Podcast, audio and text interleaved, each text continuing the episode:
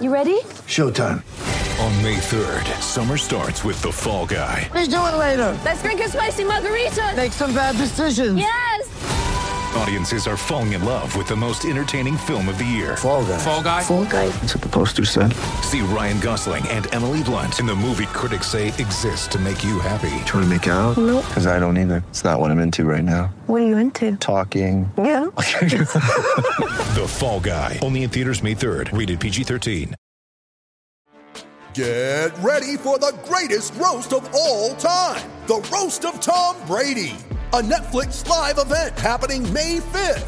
Hosted by Kevin Hart, the seven time world champion gets his cleats held to the fire by famous friends and frenemies on an unforgettable night where everything is fair game. Tune in on May 5th at 5 p.m. Pacific time for the Roast of Tom Brady, live only on Netflix.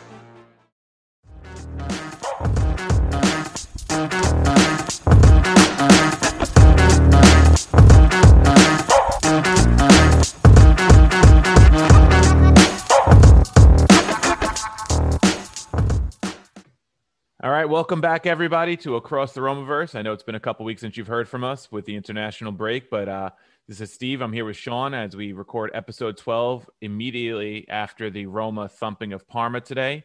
Uh, 3 0. Roma bounced back from the international break in great form to really take it to Parma. A great all around performance. Uh, you know, Parma, not the strongest opposition. They came in with only one win in Serie A all season.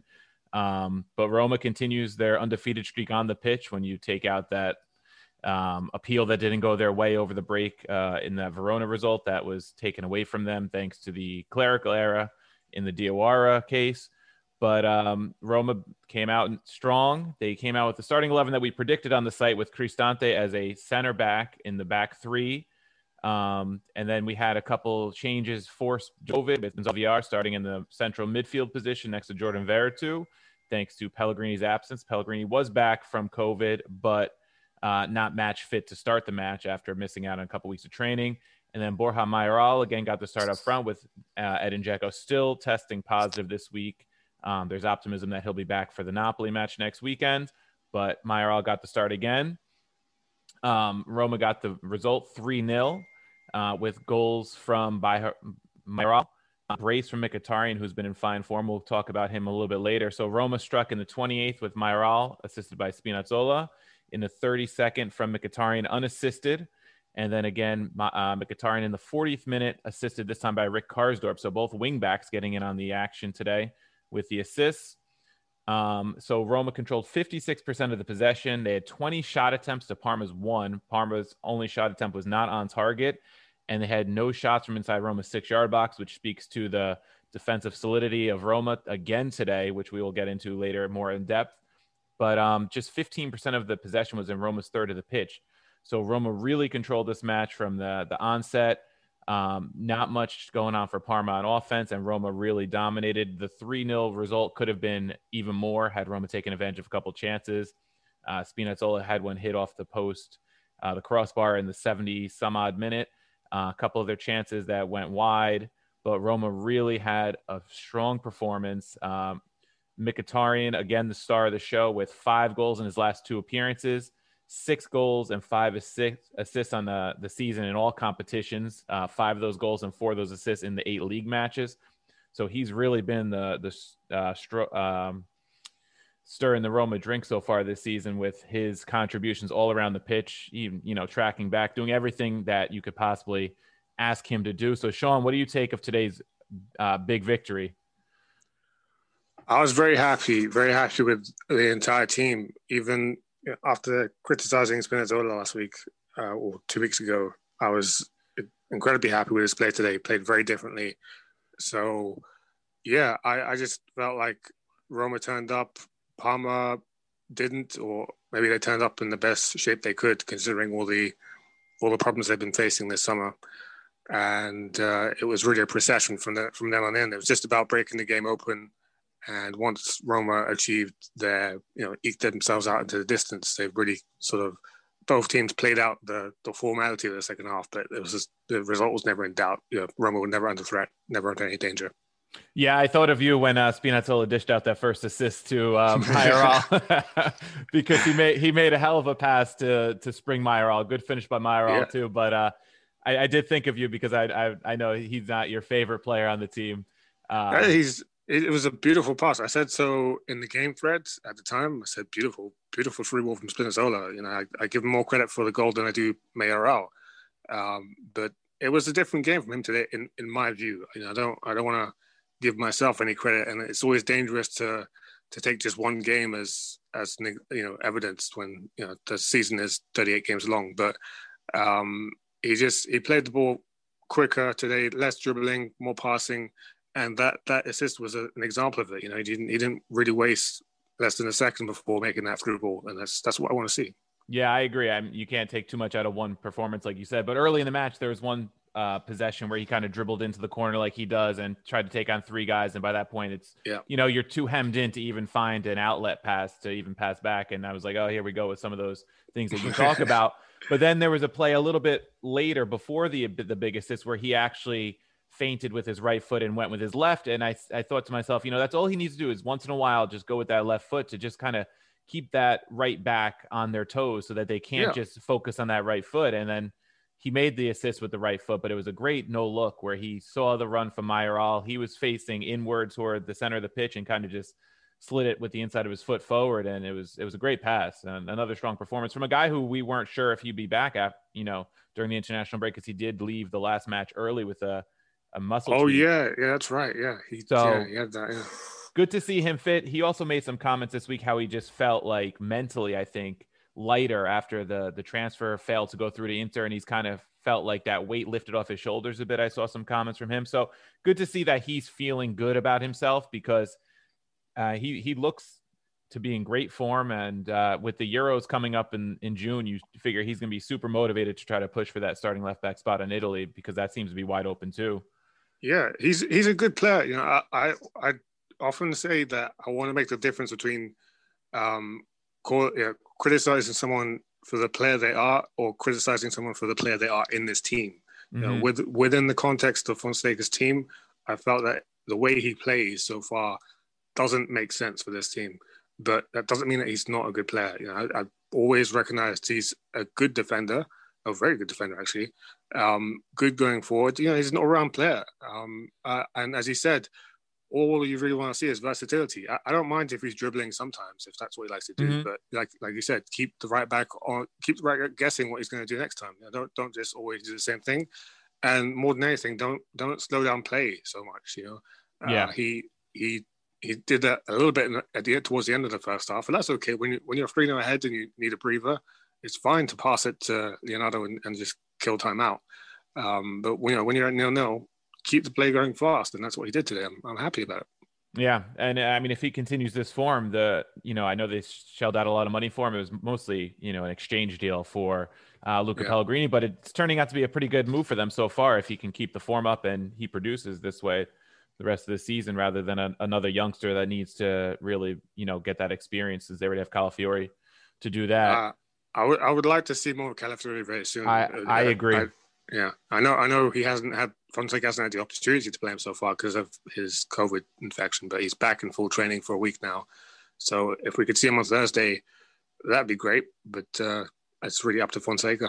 Yeah, that's my hope. I thought we would maybe see him the low, those last 15 minutes when he made that triple sub at the end. You know, Pellegrini didn't yeah. necessarily have to play. You know, we we know Pellegrini's in form, but I guess he wanted to get him a few minutes. But uh, it would have been nice to see some Calafiori at the end rather than Bruno Peres or Pellegrini or someone like that. Yeah, I felt I felt he did that more to give Karsdorp a back pack on the back because he was having a, mm-hmm. a, good game. Yeah, and he felt maybe he just wanted you know uh, Karsdorp to have the the full 90 under his belt and feel like he's part of the team. So yeah, probably what forced his hand a little bit there. But yeah, I mean, um, you know, you opened up the the roundup very nicely there, and we'll probably move on to the key takeaways now from this match. Uh, I remember before the just before we started getting on there, you, you mentioned the you wrote down defensive facility was your number one key takeaway from this match. Um, in in the middle of this game, we saw early in the second half, Roger Ibañez pulled up with an injury and was uh, forced. He was the first guy subbed off. So with Roma having kept their fifth clean sheet this season so far in all competitions, can they keep up this good form of keeping the back door shut with all these defensive absence right now? We've got question marks over Chris Smalling with food poisoning. Ibanez was just taken off today with an injury. We don't have any updates on on how serious it is so far. Kumbulla's out so uh, right now at the moment, and uh, yeah, I think Fazio is also out with a with a COVID positive test yep. result. So this is really just Bryan Cristante left back there. Yeah, I mean, Cristante did his job. He had a couple interceptions early in the match when it was still 0-0 on on through balls. Um, yep. You know, I think depending on Ibanez's you know status, hopefully he's back for next Sunday. Hopefully it was more of a precautionary thing, and he was just being extra careful because it looked like he reached for the hamstring a little bit. Hopefully, it was tightness and nothing too serious because he is, you know, very important back there for Roma. We've seen this season. We even mm-hmm. saw the way of Fonseca approached this match. He actually flip flop Mancini and Ibanez to get the speedier Ibanez on the right side True. of defense to True. cover Gervinho because the first glance I was like, oh, that's weird. Mancini's on the left. Then I realized, you know, Gervinho was pushing Roma's right flank on Parma's left, and it, it, made perfect sense because you want the speed to combat Gervinho. Um, but you know, hopefully it's nothing serious because it was very early in the second half, just a couple minutes after the break.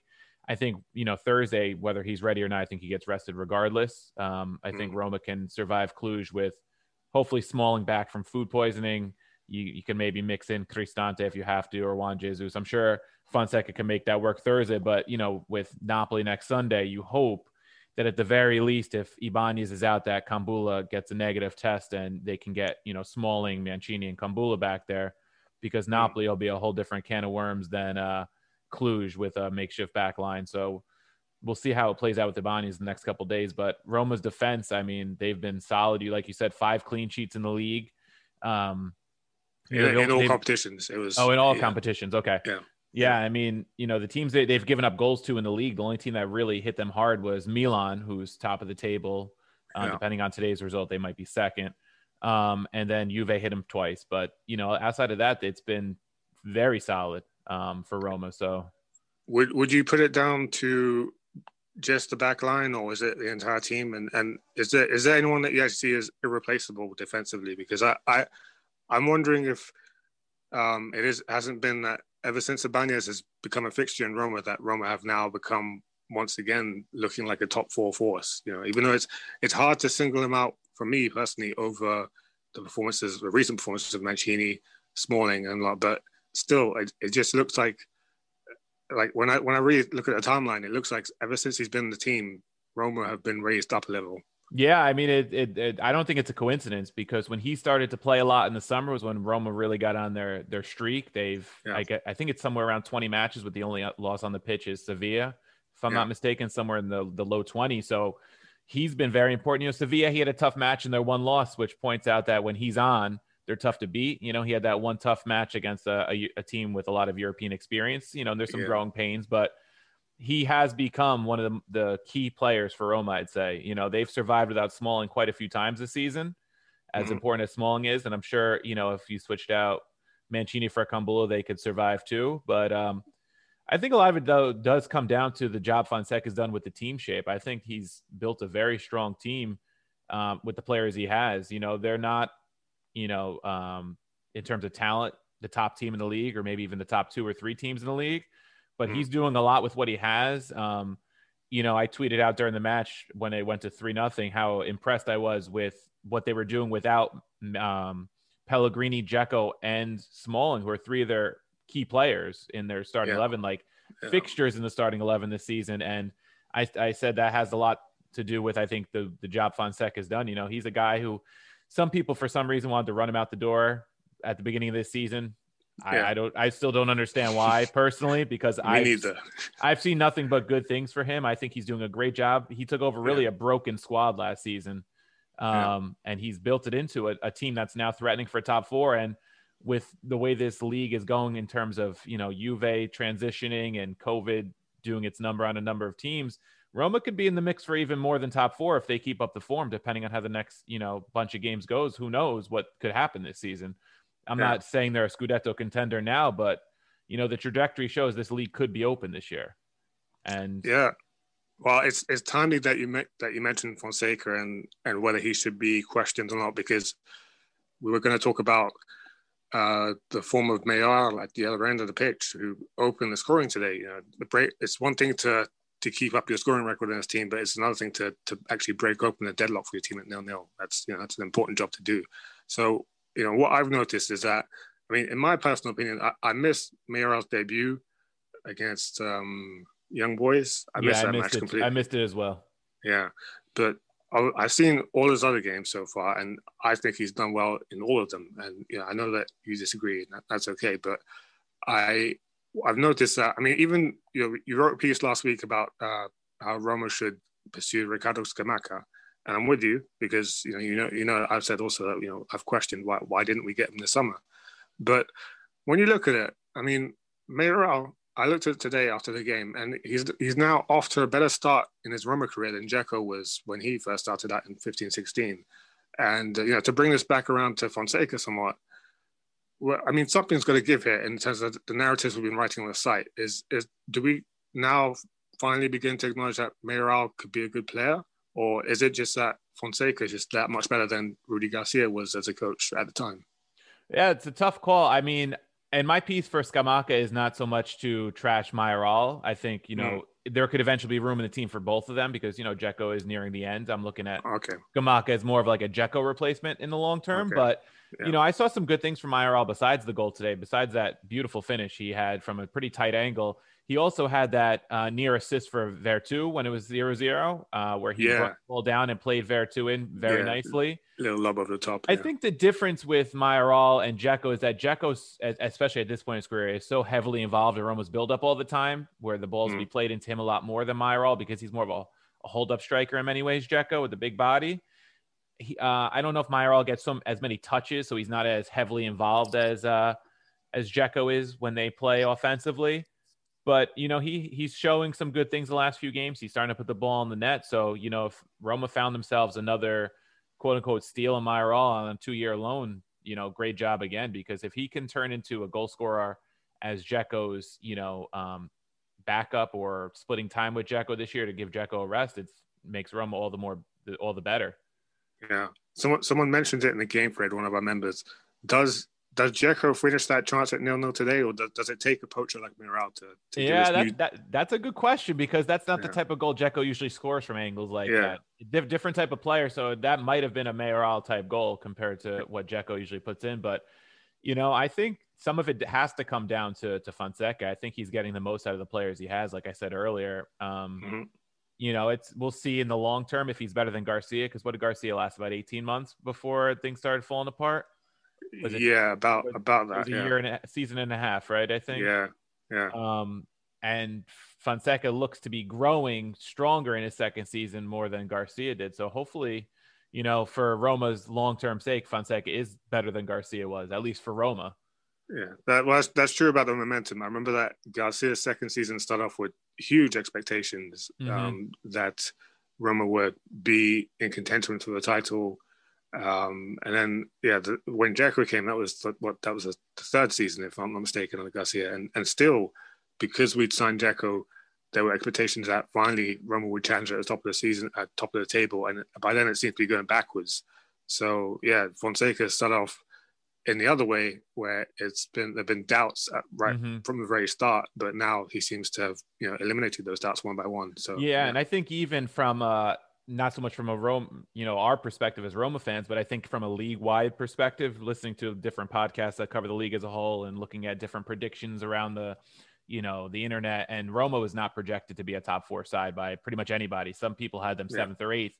So those lower expectations maybe allow Fonseca a little more leeway where Yeah. it's not piled on him. You know, the, the ex- expectations of Rome are still always going to be heavy um, on the manager, I think, even, you know, with Roma not performing last season, which is Yeah. where those uh, doubts probably crept in early on. But Yeah. so far, so good. I, I like what I've seen, especially in the since the the restart. and it has to be said this this club is continuing its tradition of uh, performing better when uh, the stadiums are empty, Yeah. which was you know the same the same in the in the record breaking 16 17 season when the the uh, the home fans were banned from the stadium. Or no, they Yeah. they they agreed to stay away from the stadium in protest the whole season. Um, Roma won a, a new league points record that season, and now they're going something like you know unbeaten in 20 odd games now with empty stadiums. So what does that say about well we won't answer it today but just a bit of a rhetorical question about what it says about roma and their and their, their relationship with their fan base doesn't seem to be the healthiest at, at times Yeah, yeah, we've seen we've seen it through the years where Totti and De Rossi have had to do some, uh, you know, calming of the curva Yeah. to say, but it's Yeah. uh, a little crowd control. But you know, we'll we'll t- we'll take the wins however they come, full stadium, empty stadium, um, Yeah. and of course, a big part of those wins of late has been Henrikh Mkhitaryan's form. Uh, Yep. Him, and- him and Pedro have been vital in Roma's buildup all season long. No matter who's playing striker and who's ever's playing midfield behind them, they've been the two consistents throughout. Um, you know, hopefully The- we don't wear two- them down. two most prolific players from open Mhm. play Yeah. Yeah. Yeah. I mean, Mkhitaryan, like we mentioned, six goals in his last three matches, five in the league, one versus Cluj in the Europa League, um, five goals and four assists in the league overall this season to just eight matches, about 700 minutes on the pitch. So Yeah. he's he's really producing a, a goal or an assist in less than every 80 minutes or so. So very prolific. Um, like we've mentioned other times too, he works back. There was a play he broke up uh, defensively that Parma was coming down the wing. So he he works very hard. So does Pedro. And what do you see from Mkhitaryan that's been so impressive? Uh, I mean, I, I could go on about the goals and assists, but uh, everyone's going to talk about that this week.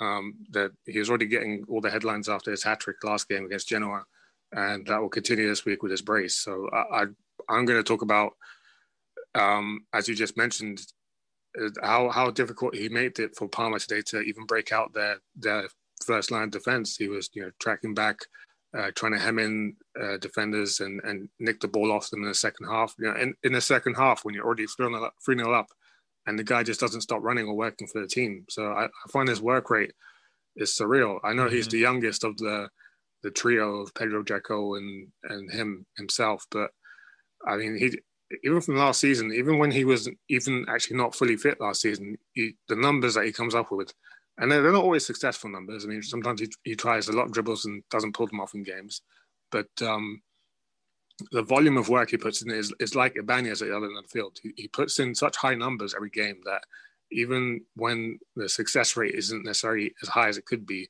you still forgive him because he's doing so much for for the team and, and doing so much to put everyone else in, in a be- better position as well. If he's not finishing them off himself with high quality finishes, I mean, he just he just whipped one in today from without even thinking about it from out outside the box. Beautiful finish. So yeah, I couldn't praise him enough. I think is he he could be on on on for what player of the season this year if he keeps up this. Yeah, rate. at this rate, he will be in contention for definitely first eleven of the season in Serie A. Um, I the the hit today on that that first goal that he scored was was such a beautiful finish. Uh, Mhm. on a play where other Roma players were looking for the whistle. Kudos to the referee for letting the play carry on because I think VR got fouled in the buildup, and he just hit it. He just hit it and he struck it lovely. It just dipped under the bar. Uh, Sepe had no chance.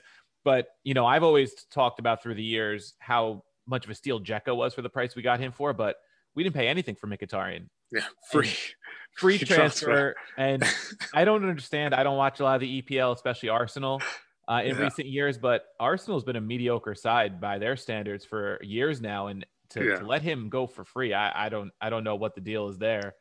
Well, I, Uh, I remember Brennan actually put that that very thought out onto Twitter uh, through the Chiesa official account, and we had we did actually have Roma slash Arsenal fans explaining that Mkhitaryan is fielded out out wide in the Arsenal side, whereas um, we know that Paulo Fonseca has won over guys like Mickey and Carlos Perez by promising them that they'll they'll shift further towards the middle in this uh, attacking unit. So maybe that's the that's the key to his success is that he, if he feels more involved through the middle lane, then then he's a happy happy guy. Um, I, I remember his his second goal today was um, from a, a beautiful pass out wide. So we you know we wanted to talk back a little bit more about these contributions from the wings that we got today. Um, more variety in Roma's game thanks to both Spinazzola and Karsdorp turning up today. Um, as as I said before, I, I made the point earlier, but just to unline it, yeah, I looked at the the Fiorentina game where no, sorry, it wasn't the Fiorentina game because that was um yeah, it was a Fiorentina game um, where Spinazzola took all the plaudits for opening the scoring there, and coming off with a what I would say is a more individual performance, one of his performances that I, I would criticize him for and other people would be happy about. Um, but I looked at that game, he made something like 39 passes over 90 minutes. And today he comes out with uh, 65 passes, with nearly double the amount of the, of the passes he made at Fiorentina game. So that, that was really the point I was trying to shed light on earlier is that, you know, if he passes the ball quicker and more often, um, he looks like he, he makes, you know, he, he contributes to the, the, the, the variety that we can, that we can find in this team. And then you've got Karsdorp on the other side who um, tied Pedro for the most key passes today. He made three key passes over 90 minutes. And, uh, you know, I just ask you what what your thoughts. Who, who do you who do you favor as the the first choice wingbacks? Is is the choice any more clear for Fonseca after today, or or is it still in question? I mean, it, Sp- Spinazzola is definitely the guy on the left at this point. You know, unless mm. Calafiori really comes on at some point this year, there's there's no way Spinazzola is not the first choice on the left when he's fit, uh, especially in this form. But I think Karsdorp made a big case for himself today to definitely start next Sunday at Napoli. I think you know, you, I think we'll see Bruno Peres midweek in the Europa League, but I think Karsdorp probably put in his best Roma performance of his, you know, fairly short Roma career when you take out the injuries and the loans. But yeah. uh, those three key passes, the assist he put in for Mkhitaryan's sec- second goal was perfectly placed. That that cross. He had another nice cross a little bit later on that was cleared out, but it was it was another quality cross. That was something we've lacked for so long on the right side. Mm-hmm. Um, something that wasn't Florenzi's strongest point of his game was his crossing. Um, uh, Karsdorp, though, has shown that he can cross. And one thing Karsdorp did late in the match today, was fairly late in the second half, where he actually hustled back to, to you know, sprint back and get back defensively with Rome up 3 nothing, where he didn't just lollygag like we've seen in closer matches. So yeah. hopefully the confidence is building in him because he's a big body and, you know, I'm sure he can defend if he puts his mind to it and he's you know gets the proper coaching through the season, he can become a better defender. He's got the yeah. the tools to do it, I think, and I think part of it with him is the mentality and just toughening up a bit and you know being willing to work hard when he has to. And we saw that a little bit today, mm-hmm. um, which can only benefit him and Roma in the long run. But um, great, great performance from him today. Roma was still uh, a little bit heavier on the left in terms of their um, ball possession today. I looked at when they attacked, oh, yeah? they attacked 34% on the left, 27% down the right, and 39% okay. down the middle. Um, but it tends to go that way from what we've seen when Spinazzola is out wide left. They do attack down the left a little bit more a lot of the time, mm. but you know, quality from both of them today. I, I like how you pointed out all the passes Spinazzola made because for a wingback to make 60 plus passes is a fairly high number um, yeah. compared to what we're used to. And I think both of them had very strong performances. So for you as Karsdorp, starting to edge his way ahead of uh, Bruno Peres on the right, or it looks that way. Uh, even though I still cannot honestly say what Bruno Peres has done wrong. All, yeah. all he's done is get uh, positive tests to COVID that kept him out for a while. But mm-hmm. I mean, last time I saw Peres on the pitch uh, before today was what that was Genoa, and he he did everything right. So I. I look at both and Peres, and I can't say that there's anything missing from their performances right now. You know, they do everything as you said. Um, uh, and two things I saw from Castle today that surprised me. One, he actually won a header um, in the first half where he the ball was coming towards him and he you know he took it out the air. Um, he, he's always looked like he's afraid of heading the ball, but today not so.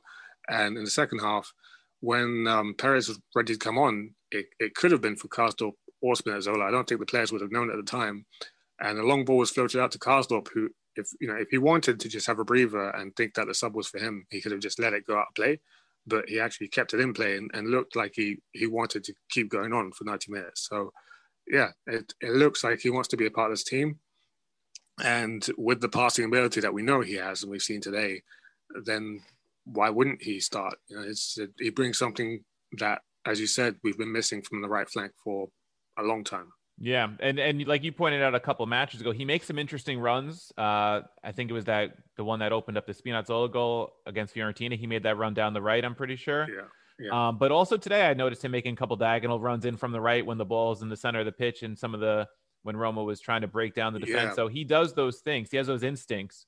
Yeah, I, I could, if I was being pedantic, I could maybe criticize him for that because I, I don't think that's a part of uh, the team's plan. You know, I think that's mm-hmm. more Karsdorp doing his own thing, but it doesn't seem to affect the play badly. If anything, it, it makes it keeps people guessing, and um, teammates seem to move out wide to cover his position when he does that. So if it's if it's not hurting the team, then you know it's not a problem. Yeah, and and next Sunday it'll be interesting to see whoever gets to start. Uh, if he does go Karsdorp, you're going to have Lorenzo Insigne coming down that left side in all likelihood, which will be you know which will be a challenge for either of them defensively because yeah. neither of them is the stoutest defender. Yeah. Um, so that'll be interesting with hopefully, you know, most likely be Mancini helping out on the right side as the, the center back of the three. Yeah. Because we all remember how they lost that match to Napoli during the restart was on a beautiful Insigne curler. I can't. I think it was Fazio who gave the ball away to him pretty easily on a, a poor clearance. I I always disagreed with Brent when he said that at the time. You know, I didn't. I, I think Fazio would just. I, I, if I remember, Fazio it rebounded or or like yeah. or he, he cleared it and it, like he really had no choice but to clear the ball and it just mm. happened to go to. It happened to go him and and he just you know hammered home yeah. that that lovely curler. So hopefully, yeah.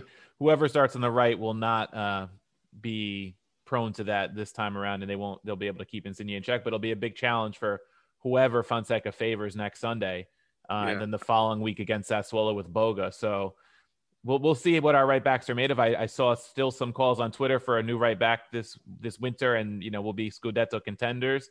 Um, but bo- both are showing pretty good signs early on. So you know maybe right back isn't as much of a need as we thought it would be going in. We'll see. We'll see how the next yeah. few weeks go the ne- next two A games will really tell. Yeah. Mm-hmm. yeah. I think the next two, and we'll talk about looking ahead in a little bit, but those matches will be big for a number of reasons. Um, you know, we had some key absences we mentioned today. Smalling, Pellegrini until he came on with the late sub. Dzeko, Roma was able to cover those. Um, what do you think that says about the team that Fonseca is building and the mentality he's building on this team?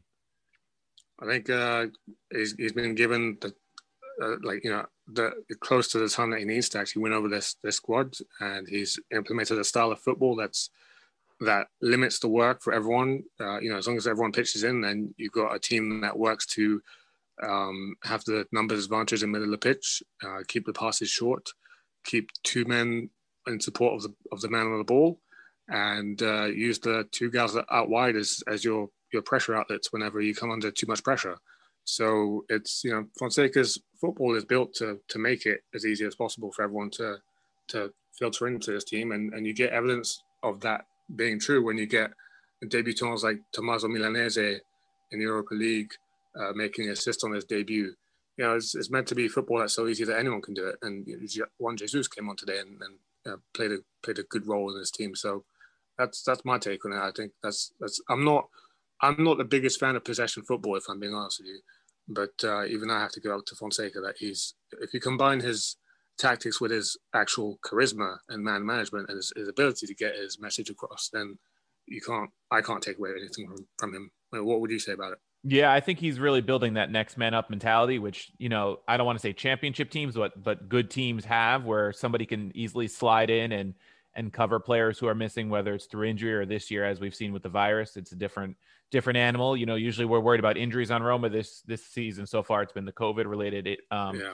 players missing, um, and then food poisoning with Smalling, which is kind of a freak thing. But you know, he's building that mentality. And I, the tweet I mentioned earlier, my my buddy who's a Lazio fan texted me. He goes, "Oh, Fonseca for Coach of the Year," kind of criticizing me. But I said, you know from what we've seen from Roma in the past, you know, we've seen them come into matches like this after an international break against a team like yes. Parma. Yes. You know, Dzeko's missing, another key player's missing, and they, you know, either barely scrape by with a 1 0 or they draw nil nil yeah. or even lose the match.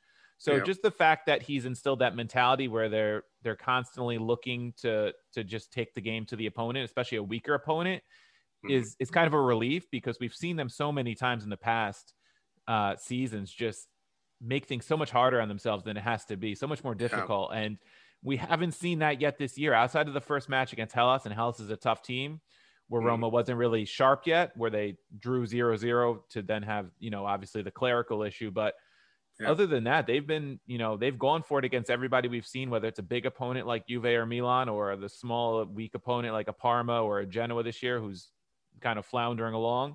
They've mm-hmm. taken it to pretty much everybody. Um, you know, and they've got early, it out. Early, early days they were still though, because I remember in Fonseca's first season last year, they still had the winter blackout, which is mm-hmm. a, a, regular feature of these latter day Roma, Roma sides. So um, I think not only will the next two Serie A games be be answering big questions, but then you've got to look at end of December, early January to see if if they start taking it easy or let let the let the hard body pitches get to them and rock their form, or if they'll still keep it professional throughout the winter as well. Yeah, great point. And I was looking at the schedule yes, and I believe uh, Atalanta and Juve, uh, not Juve, Inter come up in that span, and then wow, even Lazio okay. is the second to ma- last match day of the of the first set of matches. So you know that December, January after this November stretch, that'll be crucial because if they turn it off like they do sometimes in the winter, it could turn into another season where they are scraping by to try to get fourth place. Whereas if they can really keep the momentum going and keep the strong mentality, then you know it could become something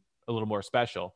Yeah. Um, so, which leads us to our next question: Is Roma for real? Um, you know, and one of the things we were looking at is Pellegrini versus Villar versus Diawara for that deep lying midfield role. Who should be the favorite at this point? You know, Villar had another strong performance, uh, six successful dribbles today with filling in for Pellegrini, who originally was filling in for Diawara with COVID. So, what do you make of that that trio and that competition for that role? It was the first performance from Villar this season that I liked. I mean, I, I'm a self-confessed huge Villar fan. Uh, maybe more of a Diawara fan, if I'm being honest. But, but between those two, that's probably two of my favorite players on the squad. Um, but I haven't been so impressed with Villar this season um, I think may, it's fine. You know, if you have second season syndrome, sometimes you, are more worried about um, building yourself up physically off the pitch. You don't really have so much time to worry about your, your chemistry or, or you know, having a, a top top game. But today, he was really one of the people in charge of keeping the possession within Roma's grasp. You know, whenever if if, if you didn't have a player like him today who was um, uh, willing to escape Parma's pressure in that second line, then it could easily go wrong. You could easily get Parma um, counter attacking a lot more, uh, catching Roma cold on the break. So you need you need those control players, those balancer players like Villar or Diawara who can who can you know um, dribble the ball in tight spaces the pressure and, and really escape that pressure and and find the pass. More importantly, to keep the ball, um, keep the op- opponent on the back foot and Roma on the front foot. Um, I thought Villar did that superbly today. But then Diawara came off the bench and he did it as well. So it's it's hard for me to pick a, a favorite between those two. And then Pellegrini has looked majestic this year. I mean, so I, I mean, I, I, was the one that actually put this question down, but I'm not going to answer. It. I'm going to throw it to you. Who, who, you know? I, I, was impressed with Villar t- today as well. I, like you said, I think today was his first real strong performance for Roma. I was very impressed with his tight control in a couple situations where he was under pressure and was able to just kind of twist out of the pressure and control the ball. Yeah. Um, he has that, you know, part of his game that might be a little bit stronger than I think Pellegrini and Diawara. He's very good with the tight control. I don't know if it's just the type of player he is. Um, mm-hmm. He was impressive today. I think for right now, and I'm a big Pellegrini fan, and I'm I'm happy to see the trajectory that his season's going on so far. And I'm I think it's a big thing that his COVID absence was so short term, where he actually didn't miss a match compared yeah. to what Diawara went through, because he's in such good form that for him to miss like a month might have really thrown off what he's worked so hard to yeah. to do this season. Which has happened to him in the last two seasons yes. with injury. Yes, yeah. with injury. So I'm glad the virus didn't get him like it did with Diawara. Uh, you know, it's a shame Diawara was out for so long. Um, so you know he's still building up his his stamina again. I think you know Thursday could be a great opportunity for maybe a Villar Diawara combo against Cluj you know, yeah. rest Pellegrini a little bit more, and then because I think Pellegrini and Veretout have to be the starters against Napoli next Sunday based on form. Okay. So that, and, I mean that, that is to the question though. So you favor Pellegrini yeah, as, as I, I do I do favor Pellegrini. I'm a big Pellegrini fan. I, I tend yeah. to be admittedly biased toward the young Italian players, being a, also an Italy fan. So I do like to see mm. them perform. But I think we have a great crop of midfielders where Fonseca, when Villar and Diawara are also in form and healthy, he can mm. easily rotate any of the four players into that midfield double pivot. Um, is is is Villar and Diawara in a twosome too much of a good thing on Thursday? I mean, are they, are they too similar, both balances? Do they do they need a player who's willing to push forward ahead of them? Well, I think if if he starts those two, Villar has to take on more of the the forward pushing role. I think where Diawara okay. sits back, and we've seen, you know, I, you've mentioned before that Villar kind of started as a trequartista role, right, out in Spain. Yeah. So, you know, hopefully if he can keep that versatility to his game, it, it allows you to play him and Diawara together. And then if he plays with like a too, he can play more of the midfield role he played today and sit back deeper. Mm-hmm. Um, versatility is important. We've seen Pellegrini has turned into more of a versatile player this year because yeah. last year he was mostly a Drake trequartista type player. This year he's playing yeah. more of that deep lying role, and he's done it yeah. very well. He's played better defensively, so extremely well. I, I think that comes down to Fonseca too. We've talked about Fonseca earlier and the kind of manager he is. He's, I think, man managing a lot of these players very well, um, building Mhm. up confidence in a lot of these players. You see Pellegrini's performances this year. You've seen Spinazzola growing. Um, we've talked about Mancini in the past, where he's cleaned up his game. He still has no yellow cards in eight matches. Uh, whereas great- last year, great point. Yeah, last year he had 11 yellow cards by the end of the season. You know, Yeah. he's an aggressive player, but he's starting to channel that aggression in a good way yeah, where it's winning tackles but not committing silly fouls and giving Yeah. away silly free kicks and I think that's important too as he I think is now 24 years old. He's coming into his prime years that's, a great point. Yeah, Um, great point. So, you know, nothing but good things, which brings us to our next point, which is is there room for in the first 11 for Zaniolo you put back when he comes back? Obviously, when he comes back, there's going to be, you know, building up the stamina. So he's not going to be a starter right away, even if he comes back fit, I think. Um, I think I, you know, if he's able to come back come late March, early April, and we get him for the last five, six, seven matches, and we're really pushing for something uh, important like a top four finish or even, you know, a top two or three finish, he could be that like secret weapon off the bench, kind of like we saw last year in the restart, where he was explosive in short bursts, and then you know more into next year with the starting role. But I think if he comes back healthy, and then you have him and Perez filling in for Pedro Mkhitaryan, that that could be another crop of strong players, especially if they do bring in El Shaarawy like they're talking about in January uh, on a loan move. So what do you what do you make of Zaniolo if he comes back healthy enough this season? I mean, I'm I'm not the guy who's in favor of young Italians like you. You know, I'm, I'm more I'm more more of a critical eye, maybe too much so. But um, I I struggle to see where Zaniolo, even a fully fit Zaniolo, fits into this team. I, I like the fact that we've taken the young players out the front line this year. I think the team has benefited from it. I, I don't. I can't see Zaniolo being that player that um, makes the same kind of quick, uh, almost blind chemistry passes that that Pedro Mkhitaryan and and, and to, to some extent Dzeko string together in the final third. Uh, Zaniolo, when I when I took a look at it at the end of the last season, I realized that I wasn't giving him enough credit. He did do a lot of dribbling for the team last year in, in important areas and in important games against important teams. Um, a, a lot of his dribbles actually opened up chances against the Atalantas of the of the league, um, you know, nil nil. So he he can be a big difference maker. Um, you know, the difference maker that you guys all talk about him being. But as far as this team, I, I, I don't know. I, I would I take Pe- you know if as a fully fit Zaniolo over Pedro Mkhitaryan in this form, I have to say I take Pedro Mkhitaryan right now. Um, I, and that, that leads me asking, you know, can can we field Zaniolo at at striker, midfield? You know, he's not he's not as good a defender as any of the other midfielders, or, or should we say, not defender, but like more of a ball winner. Mhm. Um, and that striker, I mean, maybe that maybe I would try that as as vice Jericho, but even that's not not a starting role. So for me, I'd have to say no. There's no there's no space in my first eleven for him. But maybe maybe you feel differently. I mean, in this moment, even if Zaniolo is fit, it would be hard to put him in, in the starting 11 over Pedro Mkhitaryan just because of the way they've played.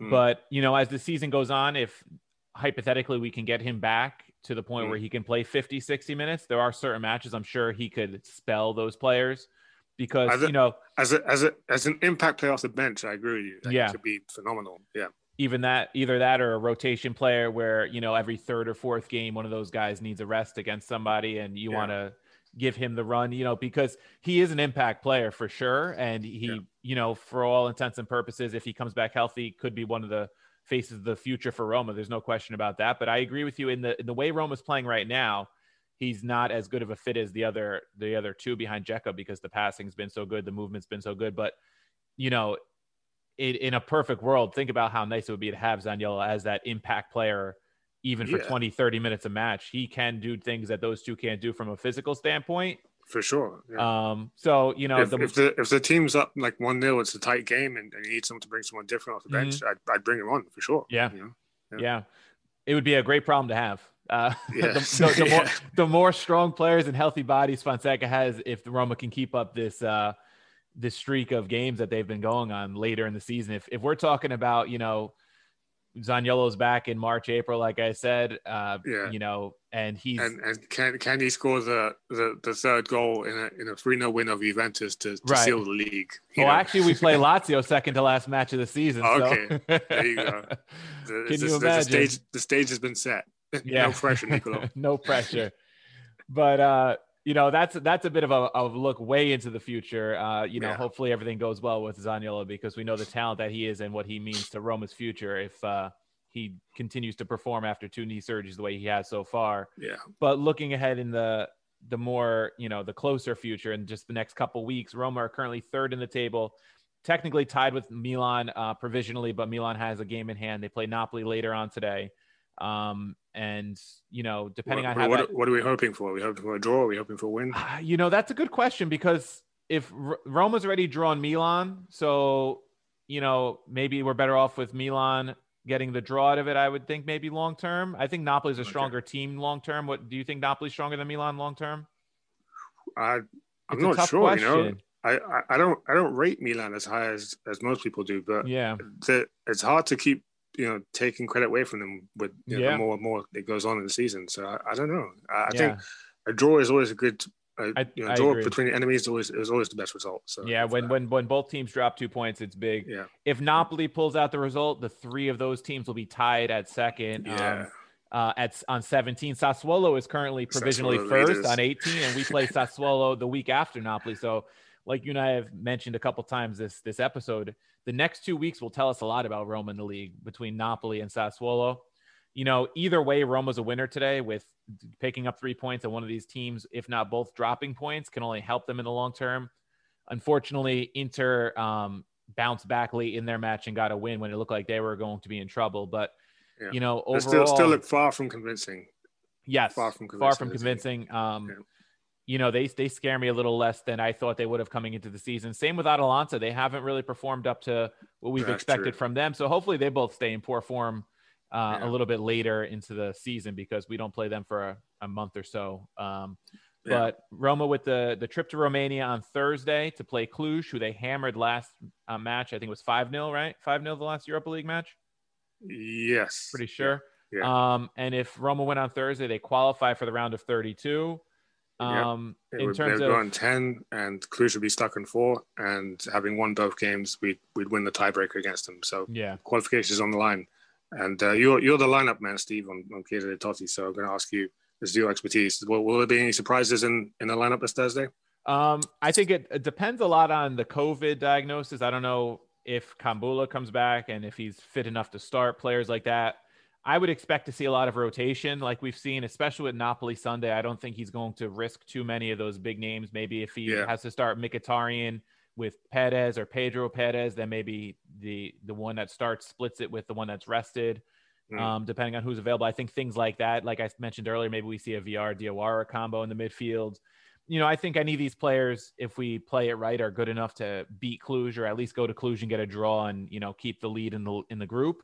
You Mhm. know, when we went going into this group earlier in the, the season, we mentioned that this should be a pretty you know elementary task for Roma. They should easily get out of this group and should win Yeah. the group.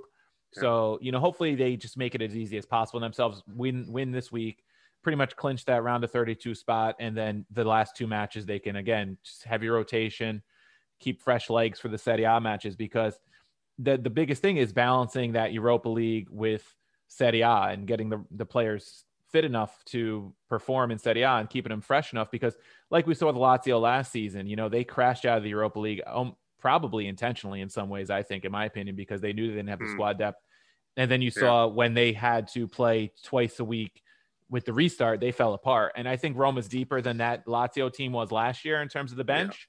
Big time. Um, and the Europa League is is very manageable. Then if you get into the later rounds and you play an Arsenal or uh, one of those bigger teams from somewhere else in Europe, a Villarreal, someone like that, then you can field some of your better players. But I think if Roma can get by with a lot of quote unquote second team players uh, in these matches, it, it, it only benefits them in the league. And they've been able to do that so far with the group they were drawn into. And I, I think we'll continue to see that. I think we'll see Pau López on on Thursday. I think we'll see, you know, if Smalling's fit, I think he plays because he got today off. I think, you know, he has to start in the middle. Um, but I think you might see Juan Jesus again in defense. I think you'll see a lot of rotation. I think that's the, the right thing for Fonseca to do. The only disappointment I had today was we didn't see any of those Primavera players get a debut in terms That's of what lineup. was- That's what I was going to ask you as, as an impromptu question. I mean, it's hard, hard to disagree with anything you said so far about you know prioritize Serie A and keep rotating your Europa League, but um, we've seen that we've seen a bunch of contract extensions for the Primavera players this Mhm. last week. But one of them who wasn't on that list is Tommaso Milanese, and the the the report from I believe it was Gazzetta dello Sport this week is that his extension is taking longer because his agent is actually asking for the club now to break the wage ceiling that um, De Sanctis and Petrachi put in last season for the Primavera. Um, and that would obviously be after Milanese made a senior appearance with, with the team. So, um, you know, people, I've seen comments on on the site about people pushing for Primavera players to get their big chance uh, with the senior team. But uh, is it always a good idea? I mean, you know, does, does, doesn't it sometimes complicate matters that when, you know, a player gets one good appearance with the first team and maybe doesn't play for the rest of the season and is, is asking for a contract that effectively makes them too expensive to, to then get loaned out to a Serie B team later on and, and that could be the end of their career. You know, I- I- that that's a good point. Uh, something I didn't really consider Mm. because I didn't really keep up with the Milanese contract. I saw they were give they gave out the four extensions this week to Providence and a couple of the other guys. yeah. Um, yeah, so that that's a good point too. I mean, maybe Fonseca is looking at it. We have a thin bench this week. We bring these guys up, get them the match day experience of just warming up with the team, being on the bench, and Mhm. you know move on. Um, that's a great point. I hope Calafiori starts on on Thursday because Yeah. you know he's already a senior senior side player Yeah. at There's, this point. there's room for him to be a squad player. Yeah. For sure. Yeah. Um, but I, good point on the other ones. Um, being that because I'm I'm thinking more of Alessio Riccardi in the background. Yes. He's he's he hasn't really played for Pescara this season. I know he's he's had injury troubles the last two two weeks, but he's had like I think three appearances off the bench in in something like eight or nine ten games. And uh, you know you've got to if Pescara are, can afford to keep him on the bench, then you got to you got to think that Roma are paying his salary because he's, he's getting paid eight hundred thousand a year, yeah, and that would make him a Pescara key player if they were paying that salary. yeah, in But Serie obviously B, not. Yeah, eight hundred grand is pretty hefty in Serie B. Yeah. So we we, we we had high hopes for Cardi for 2 Mhm. three seasons now, and now it seems like he's lost in the wilderness. You know, I don't I don't want the same thing to happen to Milanese or any other guys just because they make one appearance with with the with the senior team like Riccardi did two two years ago, and then you know two years later you're talking about a guy that, that's his career sunk by money really Yeah. than anything else. Well, I, I mean, that brings us back to my piece this week about Scamacca. The reason he left Roma in the first place to PSV was money and playing time with the first team. Didn't work out over there, and he's back in Italy and he's performing well. So that's, a, you know, we don't want the same things to happen where we have to let players go because of money reasons. Hmm. Um, you know, I know Luca Pellegrini had a pretty hefty contract for a, a guy who was pretty much a Primavera Yeah. player.